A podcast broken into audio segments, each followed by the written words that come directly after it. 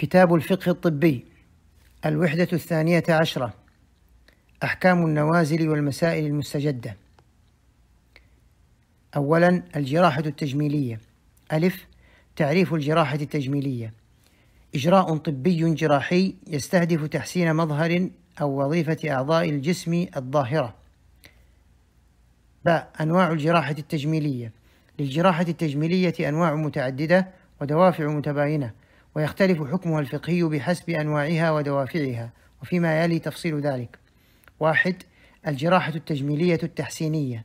والضابط العام لهذه الجراحة أن الهدف من إجرائها تحسين وتجميل المظهر الخارجي ثم الوظيفة تبع أي أن المعتبر في هذا النوع مراعاة الشكل وتناسق أعضاء الجسم الخارجية ويأتي تحسين الوظيفة كمقصود ثان بالنسبة للمظهر.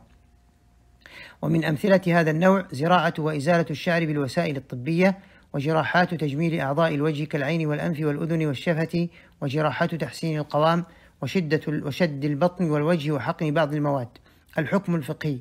وهذا النوع يختلف حكمه تبعا لدوافعه. ألف. إن كان الدافع منه علاج تشوه خلقي أو طارئ غير معتاد بحيث يكون مظهر العضو مشوها مشوها بشكل غير معهود ويثير الملاحظة والاستغراب أو ترتب على التشوه حصول الألم أو التأثير على وظيفة العضو كضعف الإبصار أو السمع فإن الجراحة لعلاج هذا التشوه جائزة شرعا مع التزام الشروط العامة للجراحة التجميلية وذلك لما يأتي. واحد أن هذه العيوب تشتمل على ضرر حسي ومعنوي وهو موجب للترخيص بفعل الجراحة لأنه يعتبر حاجة فتنزل منزلة الضرورة ويرخص بفعلها إعمالا للقاعدة الشرعية التي تقول الحاجة تنزل منزلة الضرورة عامة كانت أو خاصة. اثنين يجوز فعل هذا النوع من الجراحة كما يجوز فعل غيره من أنواع الجراحة المشروعة بجامع وجود الحاجة في كل. فالجراحة العلاجية مثلا وجدت فيها الحاجة المشتملة على ضرر الألم وهو ضرر حسي. وهذا النوع من الجراحة في كثير من صوره يشتمل على الضرر الحسي والمعنوي. ولا يدخل هذا النوع في النصوص الشرعية التي تحرم تغيير خلقة الله تعالى وذلك لما يأتي. أن هذا النوع من الجراحة وجدت فيه الحاجة الموجبة للتغيير فأوجبت استثناءه من النصوص الموجبة للتحريم. قال الإمام النووي في شرحه لحديث عبد الله بن مسعود رضي الله عنه في لعن النبي صلى الله عليه وسلم للواشمات والمستوشمات وأما قوله المتفلجات للحسن فمعناه يفعلن ذلك طلبا للحسن وفيه إشارة إلى أن الحرام هو المفعول لطلب الحسن. أما لو احتاجت إليه لعلاج أو عيب في السن ونحوه فلا بأس. فبين أن المحرم ما كان المقصود منه التجميل والزيادة في الحسن. وأما ما وجدت فيه الحاجة الداعية إلى فعله فإنه لا يشمله النهي والتحريم. اثنين أن هذا النوع لا يشتمل أن هذا النوع لا يشتمل على تغيير الخلقة قصدا لأن الأصل فيه أنه يقصد منه إزالة الضرر والتجميل والحسن جاء تبعا. ثلاثة أن إزالة التشوهات والعيوب الطارئة لا يمكن أن يصدق عليه أنه تغيير لخلقة الله وذلك لأن خلقة العضو المعتادة هي المقصودة من فعل الجراحة وليس المقصود إزالتها. باء إن كان الدافع من الجراحة تحسين المظهر وتجديد الشباب والظهور بمظهر معين تقليدا للغير دون وجود دوافع طبية تستلزم فعل الجراحة فهو غير مشروع ولا يجوز فعله وذلك لما يأتي. واحد قوله تعالى حكاية عن إبليس ولا آمرنهم فلا يغيرن خلق الله وجه الدلالة أن هذه الآية الكريمة واردة في سياق الذم وبيان المحرمات التي يسول الشيطان فعلها للعصاة من بني آدم ومنها تغيير خلق الله. وجراحة التجميل التحسينية تشتمل على تغيير خلق الله والعبث فيه حسب الأهواء والرغبات فهي داخلة في المذموم شرعا وتعتبر من جنس المحرمات التي يسول الشيطان فعلها للعصاة من بني آدم. عن عبد الله بن مسعود رضي الله عنه أنه قال لعن الله الواشمات والمستوشمات والنامصات والمتنمصات والمتفلجات للحسن المغيرات خلق الله ما لي لا ألعن من لعن رسول الله صلى الله عليه وسلم وهو في كتاب الله. وجه الدلالة أن الحديث دل على لعن من فعل هذه الأشياء وعلل ذلك بتغيير الخلقة أن هذه الجراحة تتضمن في عدد من صورها الغش والتدليس وهو محرم شرعا. اثنين الجراحة التجميلية التقويمية. وضابط هذا النوع من الجراحة أن الهدف من إجرائها تحسين الوظيفة ابتداء. أي أن الهدف الرئيس من هذا النوع تصحيح الخلل الوظيفي في أحد الأعضاء ويأتي بعد ذلك مراعاة الشكل وتناسق الجسم وأعضائه وهذا النوع من أشهر مجالات الجراحة التجميلية وهو أسبق في الظهور من الجراحة التجميلية التحسينية بل هو أساس نشأة الجراحة التجميلية حيث نشأت لتصحيح التشوهات الناشئة من الحروق والإصابات الطارئة ومن أمثلة هذا النوع جراحات الحروق وجراحات المجهرية الميكروسكوبية وجراحة اليد. الحكم الفقهي يجوز إجراء هذه الجراحات لما فيها من إصلاح العيوب والتشوهات الخلقية والطارئة ويدل على جوازها عموم أدلة مشروعية التداوي والجراحة وقواعد إزالة الحرج ورفع الضرر ولا تعد من التغيير المحرم لخلق الله تعالى إلا أنه يشترط لجوازها الشروط العامة للجراحة التجميلية. ثلاثة الجراحة التجميلية المتعلقة بالجنس، وهذا النوع من الجراحة يتبع أحد النوعين السابقين، فهو من ناحية استهدافه لتحسين وظائف الأعضاء الجنسية يعد تقويما إلا أنه بالنظر لعنايته بالمظهر الخارجي لهذه الأعضاء يعد تحسينيا. وإن كان يبدو أقرب إلى الجراحة التقويمية لأن العناية بالوظيفة في هذا النوع أهم من العناية بالمظهر.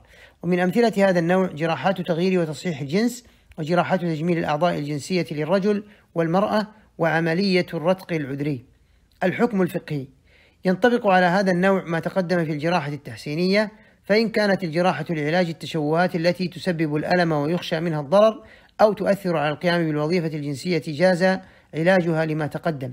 وإن كانت الجراحة لمجرد تحسين مظهر الأعضاء الجنسية فإنها محرمة لما فيها من تغيير خلق الله ولما قد يترتب عليها من ضرر.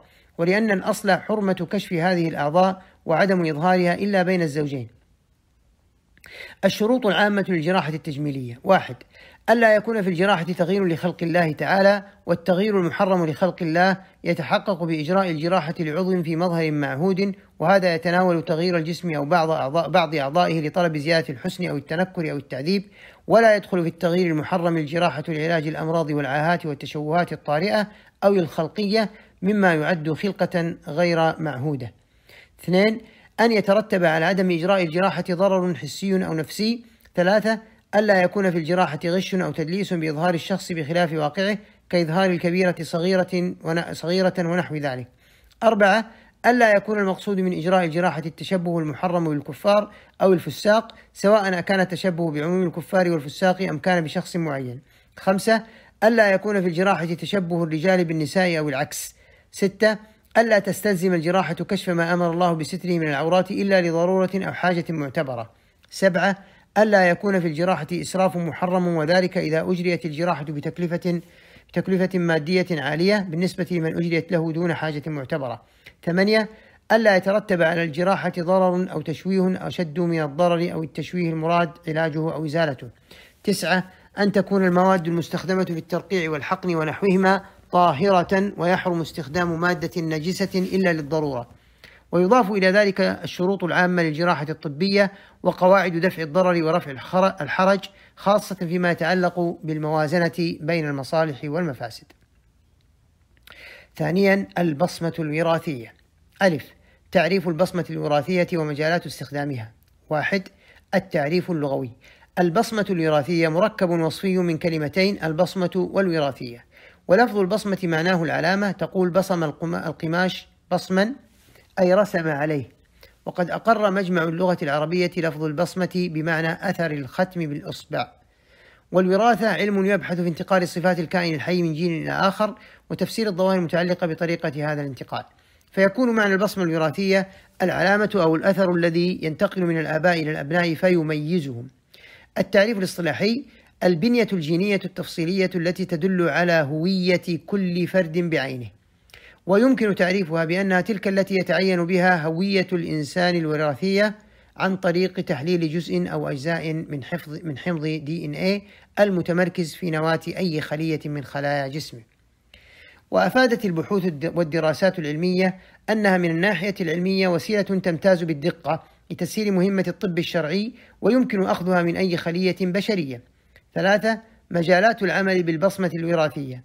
يرى المختصون في المجال الطبي وخبراء البصمات أنه يمكن استخدام البصمات الوراثية في مجالات كثيرة ترجع في مجملها إلى مجالين رئيسين, رئيس رئيسين هما المجال الجنائي وهو مجال واسع يدخل ضمنه الكشف عن هوية المجرمين في حالة ارتكاب جناية قتل أو اعتداء أو اغتصاب وفي حالات الاختطاف بأنواعها وفي حالات وفي حالة انتحال شخصيات الآخرين ونحو ذلك. مجال النسب وذلك في حالة الحاجة إلى إثبات البنوة أو الأبوة لشخص أو نفيه عنه وفي حالة اتهام المرأة بالحمل من وطئ شبهة أو زنا. باء حكم استخدام البصمة الوراثية في المجال الجنائي. يجوز استخدام البصمة الوراثية في الوصول إلى معرفة الجاني والاستدلال بها كقرينة من القرائن المعينة على اكتشاف المجرمين وإيقاع العقوبات المشروعة عليهم في غير قضايا الحدود والقصاص. للأدلة الشرعية الكثيرة من الكتاب والسنة على جواز الأخذ بالقرائن. والحكم بالبصمة الوراثية في المجال الجنائي في غير قضايا الحدود والقصاص وهو ما ذهب إليه الفقهاء في المجامع والندوات العلمية الشرعية التي تم بحث هذه المسألة فيها. ودليل جواز الأخذ بالبصمة في المجال الجنائي أنها وسيلة لغاية مشروعة والقاعدة الشرعية أن الوسائل لها حكم الغايات لما في الأخذ بها من تحقيق لمصالح كثيرة ودرء لمفاسد ظاهرة ومبنى الشريعة على القاعدة الكبرى جلب المصالح جلب المصالح ودرء المفاسد. أخذا بما ذهب إليه جمهور الفقهاء من مشروعية العمل بالقرائن والحكم بمقتضاها وعملا بما درج عليه الولاة والقضاة من عهد الصحابة ومن بعدهم في عصور الإسلام إلى يومنا هذا من استظهار الحق بالقرائن والحكم بموجبها كما قال ابن القيم رحمه الله ولم يزل حذاق الحكام والولاة يستخرجون الحقوق بالفراسة والإمارات فإذا ظهرت لم يقدموا عليها شهادة تخالفها ولا إقرارا وأما الحدود والقصاص فلا يثبتان بالبصمة الوراثية لأدلة منها الأول أن الحد والقصاص لا يثبت إلا بشهادة أو إقرار دون غيرهما من وسائل الإثبات عند كثير من الفقهاء. الثاني أن الشارع الحكيم يتشوف إلى درء الحد والقصاص، فهما يدرآن بأدنى شبهة أو احتمال، والشبهة في البصمة الوراثية ظاهرة في إثبات هوية صاحب البصمة، فإن البصمة الوراثية تثبت بيقين هوية صاحب الأثر، لكنها ظنية عند تعدد أصحاب البصمات على الشيء الواحد أو وجود صاحب البصمة قدرا في مكان الجريمة قبل أو بعد وقوعها أو غير ذلك من أوجه الظن المحتملة. ويمكن القول بمشروعية الأخذ بالبصمة الوراثية في قضايا الحدود والقصاص بناء على ما ذهب إليه بعض الفقهاء من جواز إثبات بعض الحدود والقصاص بالقرائن والإمارات والأمارات الدالة على موجبها وإن لم يثبت ذلك بالشهادة والإقرار. ومن ذلك إثبات حد الزنا على المرأة الحامل إذا لم تكن ذات زوج ولا سيد. فهذا فهنا إثبات لحد الزنا بغير إقرار أو شهادة. إثبات حد الزنا على المرأة الملاعنة عند نكولها عن اللعان عند المالكية والشافعية والظاهرية وقول للحنابلة. إثبات حد الخمر على من وجد منه رائحته أو تقيأه وهو مذهب المالكية والحنابلة في رواية عن الإمام أحمد. إثبات حد للسرقة على من وجد عنده المال المسروق. وإذا صح قياس البصمة الوراثية على تلك المسائل صح العمل بها في الحدود والقصاص ويسوغ للحاكم عندئذ أن يحكم بأي القولين ترجح عنده بحسب ما يحيط بالقضية من قرائن قد تدعوه إلى إثبات الحد أو القصاص بها. جيم. حكم إثبات النسب أو نفيه بالبصمة الوراثية. البصمة الوراثية وسيلة شرعية جديدة لإثبات النسب وتأتي في منزلة متأخرة عن الوسائل التي اتفق عليها الفقهاء فلا تقدم على الفراش ولا على الإقرار ولا على الشهادة. وإذا توافر للقاضي شيء من هذه الوسائل المتفق عليها فلا يعتد بها القاضي لأنها دون هذه الوسائل التي اتفق عليها الفقهاء. ولا يجوز استخدام البصمة الوراثية بقصد التأكد من صحة الأنساب الثابتة شرعا. ويجب على الجهات المختصة منعه وفرض العقوبات الزاجرة لأن في ذلك المنع حماية لأعراض الناس وصونا لأنسابهم. وقد أخذ المجمع الفقهي برابطة العالم الإسلامي بهذا القول فجاء في قرار المجمع الفقهي الإسلامي بالرابطة خامسا يجوز الاعتماد على البصمة الوراثية في مجال إثبات النسب في الحالات التالية. ألف حالات التنازع على مجهول النسب بمختلف صور التنازع التي ذكرها الفقهاء سواء أكان التنازع على مجهول النسب بسبب انتفاء الأدلة أو تساويها أم كان بسبب الاشتراك في وطئ الشبهة ونحوه باء حالات الاشتباه في المواليد في المستشفيات ومراكز رعاية الأطفال ونحوها وكذا الاشتباه في أطفال الأنابيب. جيم حالات ضياع الأطفال واختلاطهم بسبب الحوادث والكوارث والحروب وتعذر معرفة أهلهم أو وجود أو وجود جثث لم يمكن التعرف على هويتها أو بقصد التحقق من هويات أسرى الحروب والمفقودين. ولا يجوز استخدام البصمة الوراثية في نفي نسب ثابت كما لا يجوز الاكتفاء بالبصمة الوراثية عن اللعان في نفي النسب بمقتضى نتائجها الدالة على انتفاء النسب بين الزوج والمولود على فراشه وذلك لأن اللعان حكم شرعي ثابت بالكتاب والسنة والإجماع وله صفة تعبدية في إقامته فلا يجوز إلغاؤه وإحلال غيره محله أو قياس أي وسيلة عليه مهما بلغت من الدقة والصحة في نظر المختصين به. ثالثا الهندسة الوراثية. المراد بالهندسة الوراثية التعامل مع المادة الوراثية باستخلاص معلومات عنها أو التغيير فيها وللهندسة الوراثية تطبيقات طبية كثيرة وفيما يلي نشير إلى أهمها. حكم العلاج الجيني وضوابطه. يقوم العلاج الجيني على إجراء تغيير للمادة الوراثية وذلك بنقل جزء من الحمض النووي في نواة الخلية وبالنظر إلى العلاج الجيني نجد أن هناك عدة قواعد عامة ومبادئ معتبرة تتحكم في العلاج بصورة عامة وفي العلاج الجيني بصورة خاصة وهي واحد مقاصد الشريعة في رعاية المصالح الضرورية والحاجية والتحسينية والموازنة بين المصالح والمفاسد والقواعد المتفرعة عنها مثل كون درء المفسدة مقدما على جلب المصلحة وأنه يتم تحمل الضرر والأخف في سبيل درء الضرر الأكبر وأن الضرر يزال وأن الضرر لا يزال بمثله وأن الضرورات تبيح المحظورات وغير ذلك من القواعد. اثنين اعتبار الوسائل والذرائع فالوسيلة المحرمة محرمة ولو كانت الغاية شريفة. فلا يجوز استعمال أي وسيلة محرمة في العلاج الجيني أو غيره إلا للضرورة التي تبيح المحظورات. وقد جعل ابن القيم قاعدة سد الذرائع من أعظم قواعد الشريعة العظيمة. ثالثا رعاية الغايات والنتائج أو الآثار المترتبة على العلاج فالنظر في نتائج الأفعال ومآلاتها معتبر مقصود شرعا سواء كانت الأفعال موافقة أو مخالفة. وذلك أن المجتهد لا يحكم على فعل من الأفعال الصادرة عن المكلفين بالفعل أو الترك إلا بعد نظره إلى ما يؤول إليه ذلك الفعل من جلب مصلحة أو دفع مفسدة مع الموازنة بين المصالح والمفاسد المتوقعة. وعليه فإن الأصل أن العلاج الجيني جائز. إذا لم يترتب عليه أضرار ومفاسد ويمكن تفصيل أحكام العلاج الجيني عبر قرارات المجامع الفقهية فقد جاء في قرار المجمع الفقهي التابع لرابطة العالم الإسلامي يجوز الاستفادة من علم الهندسة الوراثية في الوقاية من المرض أو علاجه أو تخفيف ضرره بشرط ألا يترتب على ذلك ضرر أكبر. لا يجوز استخدام أي من الأدوات العلم الهندسة الوراثية ووسائله في الأغراض الشريرة وفي كل ما يحرم شرعا. لا يجوز استخدام أي من أدوات علم الهندسة الوراثية ووسائله للعبث بشخصية الإنسان ومسؤوليته الفردية أو للتدخل في بنية الموروثات الجينات بدعوى تحسين السلالة البشرية. لا يجوز إجراء أي بحث أو القيام به بأي معالجة أو تشخيص يتعلق بموروثات الإنسان بإنسان ما إلا بعد إجراء تقويم دقيق وسابق للأخطار والفوائد المحتملة المرتبطة بهذه الأنشطة وبعد الحصول على الموافقة المقبولة شرعا مع الحفاظ على السرية الكاملة للنتائج ورعاية أحكام الشريعة الإسلامية الغراء القاضية باحترام حقوق الإنسان وكرامته يجوز استخدام أدوات علم الهندسة الوراثية ووسائله في حقل الزراعة وتربية الحيوان شريطة الأخذ بكل الاحتياطات لمنع حدوث أي ضرر ولو على المدى البعيد بالإنسان أو بالحيوان أو بالبيئة.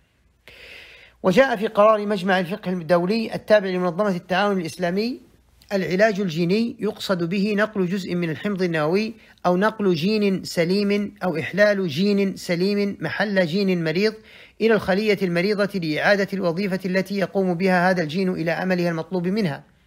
وينقسم العلاج الجيني بحسب الخلية المعالجة إلى نوعين. النوع الأول العلاج الجيني للخلايا الجسدية وهي جميع خلايا الجسم وحكمه يختلف بحسب الغرض منه فإن كان الغرض العلاج فيجوز بشروط أهمها. واحد ألا يؤدي هذا النوع من العلاج إلى ضرر أعظم من الضرر الموجود أصلا. اثنين أن يغلب على الظن أن هذا العلاج يحقق مصلحة الشفاء أو تخفيف الآلام. ثلاثة أن يتعذر وجود البديل. أربعة أن تراعى شروط نقل الأعضاء في المتبرع والمتبرع إليه المعتبرة شرعا. التي أشار إليها المجمع في قراره رقم 57 وأن يجري عملية نقل الجين متخصصون ذو خبرة عالية وإتقان وأمانة. أما استخدام العلاج الجيني في اكتساب صفات معينة مثل الشكل فلا يجوز لما فيه من تغيير الخلقة المنهي عنه شرعا ولما فيه من العبث وامتهان كرامة الإنسان فضلا عن عدم وجود الضرورة أو الحاجة المعتبرة شرعا. النوع الثاني العلاج الجيني للخلايا الجنسية. وهو العلاج الجيني للخلايا الجنسية التناسلية وحكمه جواز إجراء الفحص الجيني للخلايا الجنسية لمعرفة ما إذا كان بها مرض جيني أو لا. أما العلاج الجيني للخلايا الجنسية في صورته الراهنة التي لا تراعي الأحكام الشرعية وبخاصة عدم اختلاط الأنساب فحكمه المنع لما لهذا النوع من الخطورة والضرر. باء الاستنساخ أنواعه ودوافعه وحكم كل نوع. واحد تعريف الاستنساخ. النسخ لغة النقل والإزالة. يقال نسخت الكتاب نقلته. وكل شيء خلف شيئا فقد انتسخه ومعناه رفع شيء وإثبات شيء مكانه أو تحويل شيء إلى شيء. الاستنساخ اصطلاحا توليد كائن حي أو أكثر إما بنقل النواة من خلية جسدية إلى بويضة منزوعة النواة وإما بتشطير بويضة مخصبة في مرحلة تسبق تمايز الأنسجة والأعضاء. اثنين أنواع الاستنساخ وحكم كل نوع. للاستنساخ أنواع متعددة وفيما يلي إشارة لأشهر أنواعه. النوع الأول الاستنساخ الجسدي. نقل نواة خلية جسدية تحتوي على 46 صبغيا كروموسوما إلى بويضة منزوعة النواة ليتولى السيتوبلازم المحيط بالنواة الجديدة حثها على الانقسام والتنامي من طور إلى طور من أطوار الجنين الذي يكون بعد ولادته صورة مطابقة لصاحب تلك الخلية الجسمية من الناحية المظهرية والشكلية. وهذه الخلية إن أخذت من ذكر كان المولود ذكرا وإن أخذت من أنثى كان المولود أنثى. حكم الاستنساخ الجسدي. ذهب جمهور العلماء المعاصرين إلى حرمة الاستنساخ الجسدي وهو ما صدر عن جميع المجامع الفقهية والهيئات العلمية والجمعيات والمنظمات المختصة واستدلوا على ذلك بأدلة كثيرة منها. قول الله تعالى يا أيها الناس إن كنتم في ريب من البعث فإنا خلقناكم من تراب ثم من نطفة ثم من علقة ثم من مضغة مخلقة وغير مخلقة لنبين لكم ونقر في الأرحام ما نشاء إلى أجل مسمى. اثنين عن عبد الله بن مسعود رضي الله عنه قال حدثنا رسول الله صلى الله عليه وسلم وهو الصادق المصدوق قال إن أحدكم يجمع خلقه في بطن أمه أربعين يوما ثم يكون علقة مثل ذلك ثم يكون مضغة مثل ذلك ثم يبعث الله ملكا فيؤمر بأربع كلمات ويقال له اكتب عمله ورزقه وأجله وشقي شقي أمس أو سعيد. وفيه بيان لمراحل خلق الإنسان والاستنساخ خلاف ذلك. ثلاثة أنه يترتب على الاستنساخ اختلاط الأنساب الذي قد يصل إلى حد الفوضى فبواسطة الاستنساخ يمكن الحصول على أولاد دون زواج حيث تقوم عملية الاستنساخ على فصل الإنجاب عن الجنس مخالفة في ذلك سنة الله في الكون. النوع الثاني الاستنساخ الجنسي أو الجنيني وتكثير النطفة وتوأمة الأجنة. هو العمل على فصل خلايا بويضة ملقحة بحيوان منوي بعد انقسامها إلى أربع خلايا لتصبح كل خلية منها صالحة للانقسام أيضا بعد تهيئة ظروف نموها وانقسامها ثم زرع إحدى الخلايا في رحم الأم وتبريد الباقي ليحتفظ به إلى وقت اللزوم. حكم الاستنساخ الجنسي. أكثر الفقهاء المعاصرين على تحريم الاستنساخ الجنسي ومن أدلة تحريمه قوله تعالى ولقد كرمنا بني آدم واستخدام هذه الطريقة في التكاثر يتنافى مع تكريم الإنسان لأن فيها عدوانا على تميز الفرد عن غيره. اثنين أن من السنن الكونية اختلاف الناس في خلقهم وأوصافهم وهذه الطريقة في الاستنساخ تنافي هذه السنة لأن المولود الحاصل بالخلية المستنسخة مشابه تماما للأصل الذي أخذت منه الخلية في جميع الصفات. ثلاثة أن حفظ النسب من أعظم الضرورات التي جاءت الشرائع بها وفي هذه الطريقة مساس بهذا الأصل لأن فصل الخلايا ذريعة لاختلاط الأنساب في حال حصول الخطأ عند نقلها إلى رحم الزوجة كما أن هذه الخلايا قد تنقل إلى الرحم بعد انتهاء عقد الزوجية بموت أو طلاق. وقد تنقل إلى رحم امرأة أجنبية. وقد قرر مجمع الفقه الإسلامي تحريم الاستنساخ البشري بطريقتيه المذكورتين أو بأي طريقة أخرى تؤدي إلى التكاثر البشري. رابعا نقل وزراعة الأعضاء. ألف حكم النقل الذاتي للأعضاء. النقل الذاتي هو نقل عضو أو نسيج من موضع إلى آخر في الشخص ذاته. مثال ترقيع الجلد وإصلاح الأنف والأذن وعمليات نقل الأوتار والعضلات من مكان إلى آخر في الجسم نفسه. وعامة المجامع الفقهية والهيئات العلمية والباحثين على جواز هذا النوع بشرط أمن الضرر لأن الضرر لا يزال بالضرر.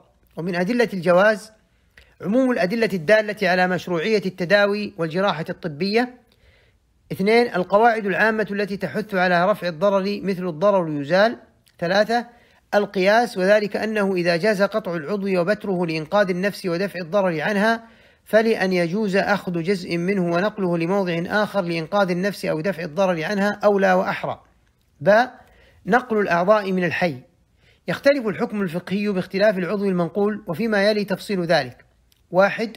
نقل الأعضاء المتجددة كالدم والجلد ونخاع العظم ونحوها. وحكم هذا النوع الجواز عند عامة المعاصرين.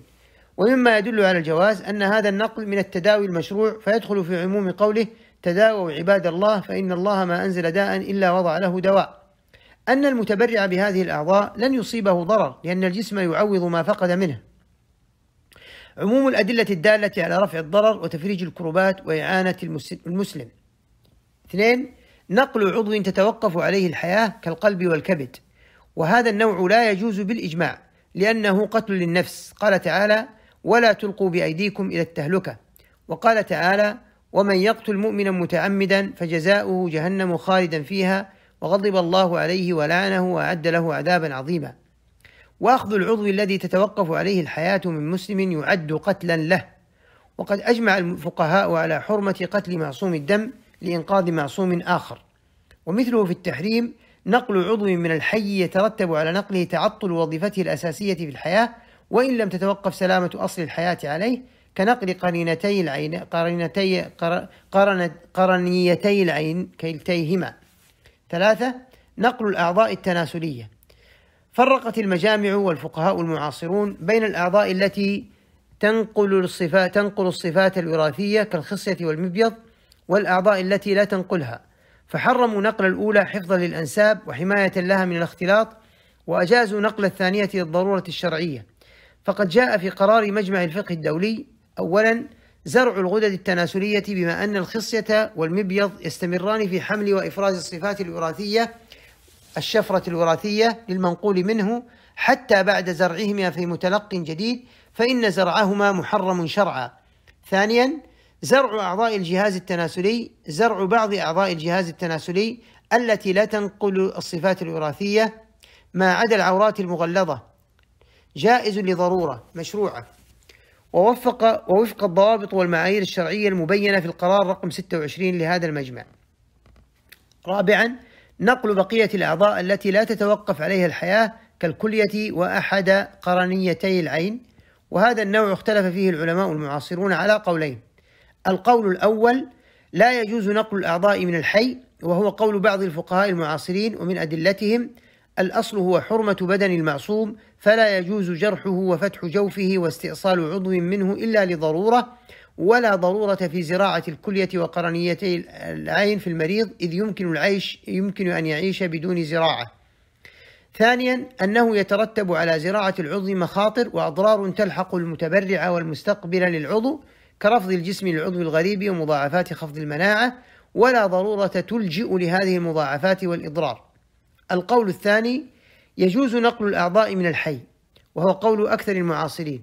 ومن أدلة هذا القول قوله تعالى من أجل ذلك كتبنا على بني إسرائيل أنه من قتل نفسا بغير نفس أو فساد في الأرض فكأنما قتل الناس جميعا ومن أحياها فكأنما أحيا الناس جميعا وجه الدلالة أن قوله سبحانه ومن أحياها فكأنما أحيا الناس جميعا عام يشمل كل إنقاذ من تهلكة وعليه فإنه يدخل فيه من تبرع لأخيه بعضو من أعضائه لكي ينقذه من الهلاك أو يعيد إليه بصره الذي فقد نوره.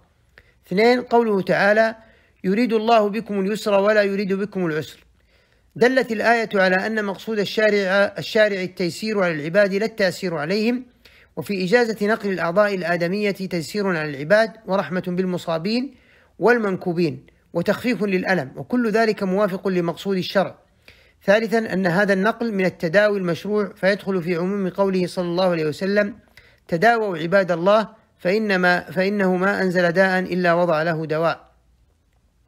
رابعا أن في تبرع المسلم بالأعضاء عونا لأخيه المسلم وتفريجا لكربته وإبعادا للأذى عنه وسعيا في حاجته وإيثاره على نفسه وقد رتب الشرع على هذا أجرا عظيما والأدلة على ذلك كثيرة مشهورة.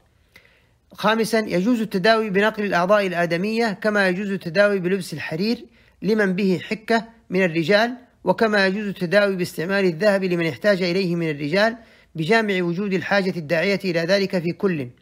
سادسا القواعد العامة في رفع الضرر مثل الضرورات تبيح المحظورات وهذه القواعد المستنبطة من نصوص الشريعة دلت على الترخيص للمتضرر بإزالة ضرره ولو بالمحظور والشخص المريض متضرر بتلف العضو المصاب كما أن مقامه يعتبر مقام اضطرار وفيه ضيق ومشقة كما في حالة الفشل الكلوي. ولهذا الجواز شروط وضوابط وردت في قرارات المجامع الفقهية ومنها واحد أن لا يضر أخذ العضو من المتبرع ضررا يخل بحياته العادية لأن القاعدة الشرعية أن الضرر لا يزال بضرر مثله ولا بأشد منه ولأن التبرع حينئذ يكون من قبيل الإلقاء بالنفس إلى التهلكة وهو أمر غير جائز شرعا. اثنين أن يكون إعطاء العضو طوعا من المتبرع دون إكراه. ثلاثة أن يكون زرع العضو هو الوسيلة الطبية الوحيدة الممكنة لمعالجة المضطر. أربعة أن يكون نجاح كل من عمليتي النزع والزرع محققا في العادة أو غالبا. خمسة أن يكون الحصول على الأعضاء عن طريق التبرع إلى البيع. فلا يجوز إخضاع أعضاء الإنسان للبيع. جيم نقل الأعضاء من الميت. أكثر المعاصرين والمجامع الفقهية والهيئات العلمية على جواز نقل الأعضاء من الميت إلى الحي. ومن أدلة الجواز عموم أدلة التداوي كما تقدم. اثنين أن أخذ العضو من الميت لا ينافي كرامته إذ إن أخذ عضوه للانتفاع به لا لإتلافه أو العبث به. ثلاثة القواعد الفقهية ومنها الضرر الأشد يزال بالضرر الأخف فبقاء الحي مريضا أعظم ضررا من أخذ عضو من الميت. ولهذا الجواز شروط وضوابط وردت في قرارات المجامع الفقهية. ومنها واحد تحقق موت المأخوذ منه العضو إما بالموت الطبيعي أو الدماغي عند من يراه موتا كما تقدم تفصيله. اثنين أن يأذن الشخص بأخذ أعضائه قبل موته أو يأذن أولياؤه بعد موته أو يأذن ولي أمر المسلمين بالنسبة لمجهولي الهوية ومن لا ورثة له. ثلاثة التحقق من نجاح عملية الزراعة وعدم تضرر المستقبل للعضو. أربعة أن تكون زراعة العضو الوسيلة الوحيدة لشفاء المريض. خمسة الحرص على حفظ كرامة الميت وعدم تشويهه عند أخذ عضوه. خامسا إنشاء البنوك الطبية البشرية. حكم إنشاء بنوك الحليب. تعريف بنك الحليب. مركز مخصص لجمع الحليب من أمهات متبرعات أو من أمهات يعطين حليبهن مقابل ثمن معين ومن ثم تبيع هذه البنوك الحليب المجموع للأمهات اللواتي يرغبن في إرضاعه لأطفالهن. ومن أهم ما يتعلق ببنوك الحليب أن الرضاعة ينشر التحريم كالنسب فكما يحرم على الرجل نكاح أخته من النسب يحرم عليه نكاح أخته من الرضاع. استنادا لقوله صلى الله عليه وسلم يحرم من الرضاع ما يحرم من النسب. وقد جاء في قرار مجمع الفقه الإسلامي الدولي بهذا الشأن أولا إن بنوك الحليب تجربة قامت بها الأمم الغربية ثم ظهرت مع التجربة بعض السلبيات الفنية والعلمية فيها وانكمشت وقل الاهتمام بها. ثانيا أن إن الإسلام يعتبر الرضاعة لحمة كلحمة النسب يحرم بها ما يحرم من النسب بإجماع المسلمين ومن مقاصد الشريعة الكلية المحافظة على النسب وبنوك الحليب مؤدية للاختلاط أو الريبة. ثالثا أن العلاقات الاجتماعية في العالم الإسلامي توفر للمولود الخديجي أو ناقص الوزن أو المحتاج إلى اللبن البشري في الحالات الخاصة ما يحتاج إليه من الاسترضاع الطبيعي الأمر الذي يغني عن بنوك الحليب. وبناء على ذلك قرر ما يلي أولا منع إنشاء بنوك حليب الأمهات في العالم الإسلامي ثانيا حرمة الرضاع منها. ب حكم إنشاء بنوك المري تعريفها أماكن خاصة يتم فيها حفظ الحيوانات المنوية الخاصة بالرجل ثم اللجوء للبنك عند الحاجة للحصول على الحيوانات المنوية لاستخدامها في التلقيح الصناعي. وللحسابات في بنوك المني نوعان حسابات خاصة يفتحها عميل واحد ويقتصر الانتفاع بما فيها من نطف عليه وحسابات عامة يتم تمويلها من نطف المتبرعين أو بشرائها منهم ويقوم البنك بعد خلطها ببيعها لمن يرغب من النساء أو الرجال حكم إنشائها يختلف حكم إنشائها حسب دوافع حفظ المني واستخدامه ولذلك حالتان الحالة الأولى حفظ المني في الحسابات العامة التي يتم فيها خلط النطف وبيعها لمن يرغب وهذه الحالة محرمة بالإجماع لما يترتب عليها من اختلاط الأنساب. وقد تقدم أن حفظ النسب من أعظم المقاصد الشرعية كما تقدم أنه يحرم دخول عنصر عنصر أجنبي غير الزوجين في التلقيح الصناعي الخارجي نطفة بويضة رحم منعا لاختلاط الأنساب. الحالة الثانية حفظ المني في الحسابات الخاصة لاستخدامه لتلقيح الزوجة وقد اختلف الفقهاء المعاصرون في حكم هذه الحالة على قولين. القول الأول تحريم إنشاء بنوك المني في هذه الحالة ومن أدلة التحريم الآيات القرآنية الدالة على أن مستقر ماء الرجل في رحم المرأة ومنها قوله تعالى ألم نخلقكم من ماء مهين فجعلناه في قرار مكين. وجه الدلالة أن الله أخبر أن رحم المرأة هو قرار ماء الرجل وفي حفظه في البنك عبث به في غير قراره اثنين قاعدة درء المفاسد مقدمة على جرب المصالح وفي تخزين المني في البنوك مفاسد ومحاذير كثيرة كاختلاط النطف وتبديلها بقصد أو خطأ خاصة مع فساد الذمم وقيام البنوك على أساس تجاري ربحي ودرء هذه المفاسد أولى من المصالح التي قد تتحقق من هذه البنوك. القول الثاني جواز إنشاء بنوك المني في هذه الحالة ومن أدلة الجواز أن إنشاءها لإجراء التلقيح الصناعي وتحصيل الولد من التداوي المشروع حيث يسهم ذلك في علاج عدة حالات كمن يعانون من نقص الحيوانات المنوية أو ضعفها فضلا عمن يفقدون القدرة على الإنجاب بسبب الإصابة ببعض الأمراض كمرضى السرطان الذين يتعرضون للعلاج بالأشعة والكيماويات التي تؤثر على الخصوبة بالإضافة إلى من يتعرضون لأمراض خطيرة في الخصية أو تجرى لهم عملية استئصال الخصية ومثلهم مرضى الشلل النصفي إذ يمكن أخذ المني منهم في حال الصحة وحفظ وحفظه واستخدامه في تلقيح زوجاتهم عند مرضهم وعدم قدرتهم على التلقيح الطبيعي. اثنين أن أكثر الفقهاء والباحثين المعاصرين والمجامع الفقهية على جواز التلقيح الصناعي بين الزوجين طالما أنه يجرى في ظل عقد زوجية مشروع وإذا جاز التلقيح الصناعي بين الزوجين فلا مانع من حفظ مني الزوج وإجراء التلقيح بعد مدة زمنية إذ لا دليل على اشتراط الفورية في إجراء التلقيح إلا أنه على القول بالجواز لا بد من تحقق ضوابط لإنشاء بنوك المني ومنها أن يكون الغرض الطبي من إنشاء بنوك المني إجراء التلقيح الصناعي بين الزوجين أن يتم أخذ المني وحفظه وتلقيح الزوجة به أثناء قيام الزوجية الصحيحة أن يكون حفظ المني في البنوك لمعالجة عقم صاحب النطف خاصة بحيث تؤخذ منه النطف دون شراء أو تبرع أن يكون حفظ المني في البنوك هو الوسيلة الوحيدة للإنجاب. فإذا وجدت وسيلة أخرى غير الحفظ في بنوك المني لم يجز. أن يكون أخذ المني وتخزينه في البنك وتلقيحه بعد ذلك بإذن الزوج وعلمه. التحقق من عدم تأثير حفظ المني في البنوك على صحة الجنين. التخلص من النطف المجمدة فور انتهاء الغرض من تجميدها وذلك لئلا يتم استخدامها استخداما محرما. التحقق من نسبة من نسبة المني المحفوظ لصاحبه عن طريق الفحوصات الدقيقة كفحص المني بالبصمة الوراثية دي إن اي حماية البنك أثناء حفظ النطف حماية مشددة بشرية وإلكترونية أن يكون القائمون على هذه البنوك من أهل العدالة والأمانة والخبرة أن تكون بنوك النطف تحت إشراف الدولة بشكل رسمي. جيم حكم إنشاء بنوك البويضات الملقحة الأجنة. من أهم دوافع دوافع إنشاء هذه البنوك تسهيل عملية التلقيح الصناعي خاصة إذا فشلت المحاولات السابقة إذ إن إعادة تنشيط البويضات وشفطها من المرأة يعد مكلفا ومتعبا للمرأة لذا يتم حفظ البويضات حفظ البويضات الملقحة الزائدة عن الحاجة لحين استخدامها في لحين استخدامها في إعادة عملية التلقيح الصناعي أو في إجراء التجارب عليها في بعض الأحيان. وقد اختلف الفقهاء في حكم إنشاء هذه البنوك. فمنهم من يرى حرمة إنشائها احتياطا للأنساب وخوفا من استخدامها استخداما محرما. ومنهم من يرى جواز إنشائها لدورها في إنجاح عملية التلقيح الصناعي إلا أن ذلك مشروط بعدد من الشروط والضوابط التي تكفل حفظ الأنساب كما تقدم في ضوابط إنشاء بنوك المني.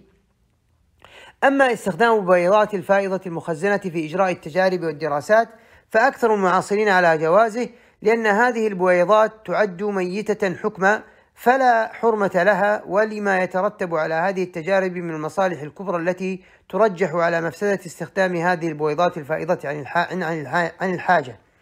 دال حكم إنشاء بنوك الدم. لا خلاف بين الفقهاء المعاصرين في جواز إنشاء بنوك الدم ومن الأدلة على ذلك واحد أن من أعظم مقاصد الشريعة حفظ النفس وفي إنشاء بنوك الدم حفظ لأنفس كثيرة ممن يحتاجون إلى الدم خاصة في الحالات الطارئة اثنين أن علاج المصاب في الحوادث والإصابات والعمليات في كثير من الحالات يتطلب نقل الدم المخزن في هذه البنوك فيكون إنشاء البنوك من قبيل توفير العلاج فتشمله عموم أدلة التداوي ثلاثة دلالة القواعد الفقهية ومنها قاعدة الضرر يزال وقاعدة ما لا يتم الواجب إلا به فهو واجب. وقد جاء في قرار هيئة كبار العلماء الإشارة إلى حكم إنشاء بنوك الدم وضوابطها حيث جاء فيه يجوز إنشاء بنوك بنك إسلامي لقبول ما يتبرع به الناس من دمائهم وحفظ ذلك لإسعاف من يحتاج إليه من المسلمين على أن لا يأخذ البنك مقابلا ماليا من المرضى أو أولياء أمورهم عوضا عما يسعفهم به من الدماء وألا يتخذ وسيلة تج... ولا يتخذ وسيلة تجارية للكسب لما في ذلك من المصلحة العامة للمسلمين. ها حكم إنشاء بنوك الجلود والعظام تدعو الحاجة لإنشاء هذه البنوك لاستخدام الجلود والعظام في الترقيع الجلدي لعلاج الحروق والإصابات الطارئة حيث تؤخذ من الأموات غالبا وتحفظ في هذه البنوك بظروف واشتراطات علمية خاصة. وحكم إنشاء بنوك الجلود والعظام الجواز. ومن أدلة ذلك أن الترقيع بالجلود والأنسجة الأخرى في العمليات الجراحية لا يمكن إجراؤه إلا عن طريق الرقع المحفوظة في ظروف وشروط طبية معينة. وقد تقرر جواز هذا الترقيع الذي قد يصل في بعض الأحيان إلى حد الضرورة فيكون واجبا حينئذ. وقد تقرر في القاعدة الأصولية الشهيرة أن ما لا يتم الواجب إلا به فهو واجب وهذا يدل على جواز إنشاء بنوك الجلود ونحوها بل وجوبه إذا دعت الضرورة الطبية إلى ذلك. القياس على جواز إنشاء بنوك الدم فكما يجوز حفظ الدم في أماكن خاصة إلى حين الحاجة إليه فكذا يجوز حفظ الجلود والعظام ونحوها إلى حين الحاجة إليها بجامع الحاجة في كل. ثلاثة أن إنشاء بنوك الجلود وما يترتب عليه من فصل الجلود من الأموات ليس فيه هتك لحرمة الميت وعدم صيانته ولا تمثيل به وما ينشأ عن ذلك فمفسدته أقل من مفسدة بقاء الحي المصاب بالحرق دون تغطية لمكان إصابته مما قد ينشأ عنه وفاته. وقد تقرر أن المفسدة الأعظم تدفع بارتكاب المفسدة الأخف. غير أن إنشاء هذه البنوك مقيد ببعض الشروط لئلا يفضي ذلك إلى التلاعب بجلود الآدميين وعظامهم والمتاجرة بها. ومن هذه الشروط أن يكون البنك بيد سلطة صحية مؤتمنة تحت إشراف الدولة بحيث يديرها من يوثق بأمانتهم وخبرتهم اثنين أن يكون الاختزان للجلود والعظام بقدر الحاجة الواقعية أو المتوقعة لأن الضرورة تقدر بقدرها. ثلاثة أن يكون أخذ الرقع بإذن المتبرع قبل موته أو إذن ورثته. أربعة أن يكون الحصول عليها عن طريق التبرع إذ لا يجوز إخضاع الأجزاء الآدمية للبيع والشراء لما في ذلك من امتهان كرامة الآدمي. خمسة ألا يترتب على أخذ هذه الرقع من الأموات تعريض جثثهم للامتهان. سادسا هدايا الشركات العاملة في المجال الطبي. ألف دوافع الشركات العاملة في المجال الطبي لتقديم الهدايا. هناك دوافع كثيرة لدى شركات الأدوية حين تقدم الهدايا للمؤسسات أو الأفراد العاملين في المجال الطبي وأهم هذه الدوافع ما يلي. واحد التسويق لمنتجات الشركات.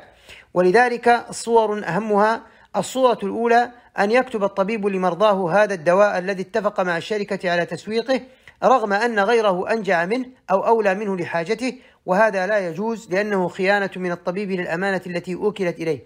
الصورة الثانية أن يكتب الطبيب لمرضاه هذا الدواء الذي اتفق مع الشركة على تسويقه مع أن غيره أرخص منه في التكلفة المادية وهذا محرم كذلك لأن فيه إضرارا بالمريض ومراعاة لمصالح شركة الأدوية ونحوها على حساب المريض والضرر ممنوع بكل حال لقول النبي صلى الله عليه وسلم لا ضرر ولا ضرار الصورة الثالثة أن لا يصرف إلا العلاجات التابعة للشركة رغم وجود أدوية أخرى مساوية في السعر والكفاءة ولا يجوز أخذ الهدية في هذه الصورة لأن قبولها يجعل الطبيب بمثابة السمسار لشركات الأدوية وهو في الحقيقة وكيل عن المريض يعمل لما فيه مصلحته فقط ثم إن اشتغاله بالسمسرة مظنة الميل إلى مصلحة الشركة أكثر من مصلحة المريض ومظنة الشيء تعطى حكمه. كما أن القول بتسويغ أخذ الهدية في مقابل مراعاة مصلحة الشركة بكتابة أدويتها في هذه الحالة يضر بباقي الشركات التي لم تعطي الطبيب هدية. والضرر ممنوع قال رسول الله صلى الله عليه وسلم لا ضرر ولا ضرار. اثنين تسهيل أمور الشركة لدى تلك المؤسسة ولذلك صورتان. الصورة الأولى التغاضي عن بعض الشروط الواجب اتباعها من قبل الشركة العاملة في المجال الطبي كشروط السلامة ونحوها فإن كانت هذه الشروط موضوعة من أجل المصلحة وجرى إقرارها من قبل الجهات المسؤولة فلا يجوز بذل الهدايا ولا أخذها لأنها في هذه الحالة تدخل في الرشوة المحرمة. وقد نهى النبي صلى الله عليه وسلم عن الرشوة فعن عبد الله بن عمرو رضي الله عنهما قال لعن رسول الله صلى الله عليه وسلم الراشي والمرتشي. الصورة الثانية أن تشترط بعض المؤسسات الطبية أو بعض الأطباء ونحوهم على الشركات العاملة في المجال الطبي دفع بعض الهدايا بصور شتى حتى تحصل هذه الشركات على حقها المشروع الذي تستحقه إما بإمضاء العقود أو الحصول على مستحقاتها المالية.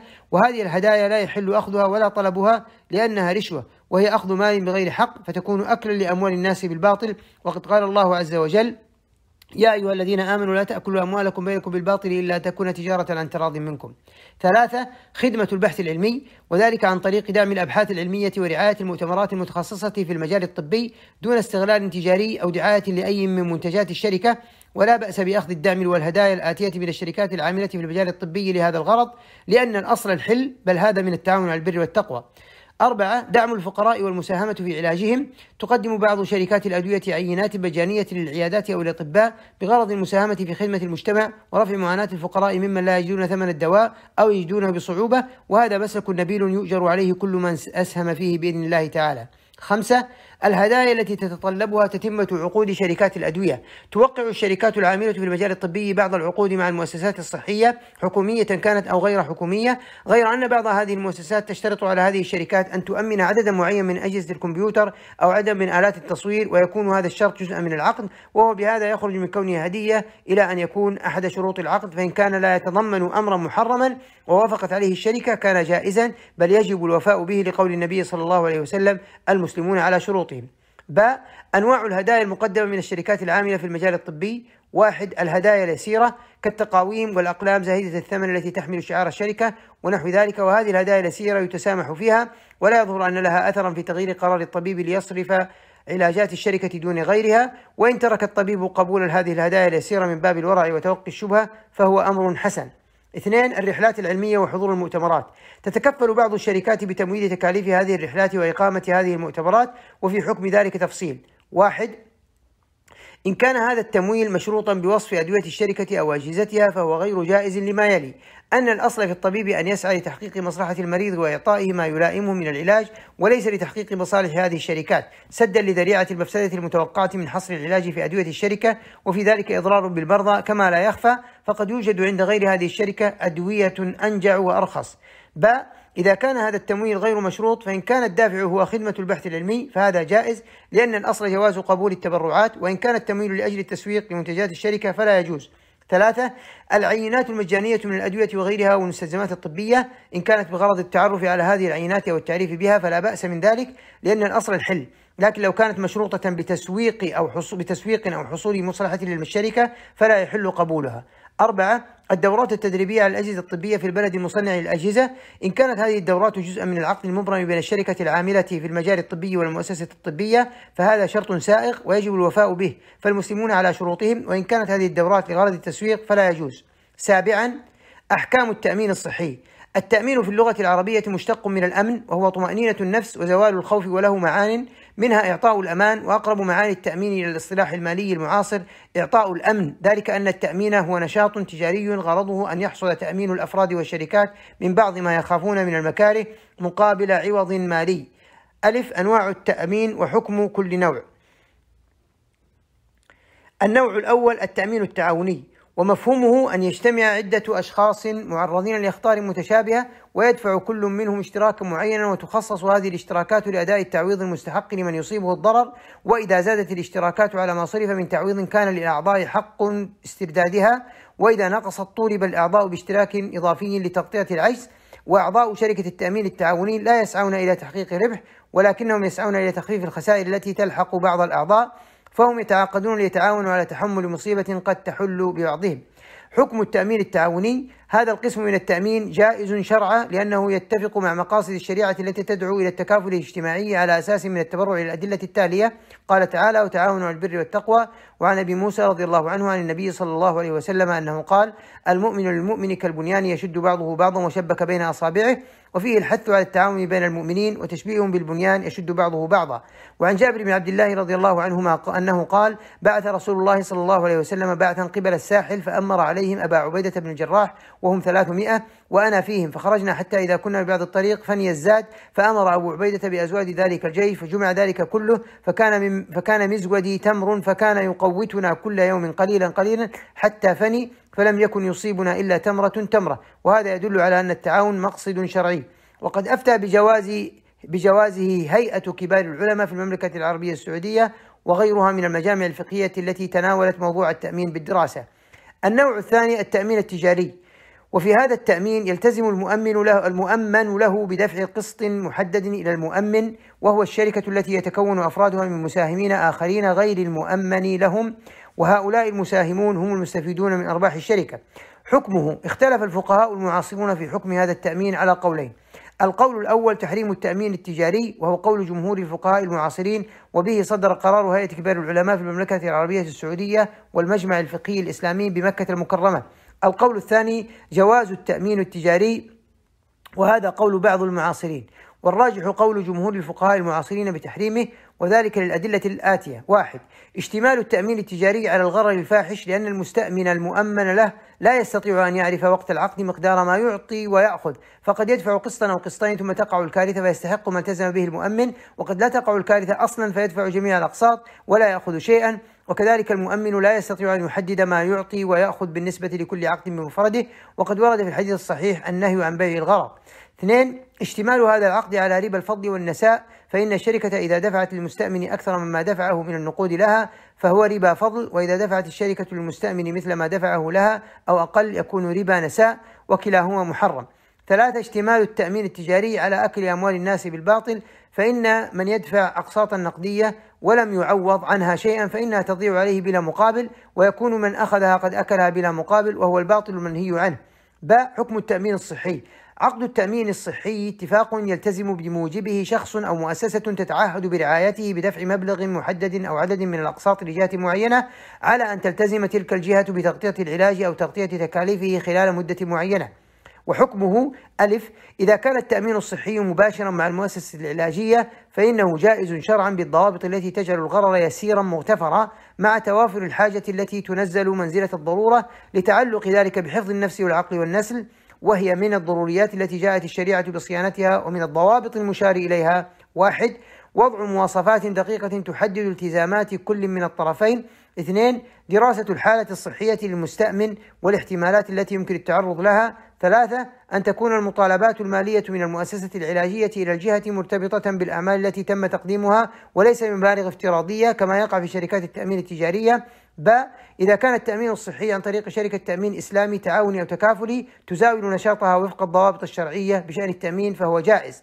جيم إذا كان التأمين الصحي عن طريق شركة تأمين تجاري فهو غير جائز لأنه مشتمل على الغرر والجهالة وذلك أن الشخص المؤمن له يدفع مبلغا يسيرا من المال وقد يتعالج بأكثر منه وقد لا يحتاج إلى العلاج لعدة سنوات فهذا المال الذي دفعه ليس على عوض معين بل على شيء متوقع وعلى شيء محتمل محتمل الوقوع وعدم الوقوع ففيه أكل أموال الناس بالباطل من قبل تلك الشركات ولا يجوز التعاون على الإثم والعدوان.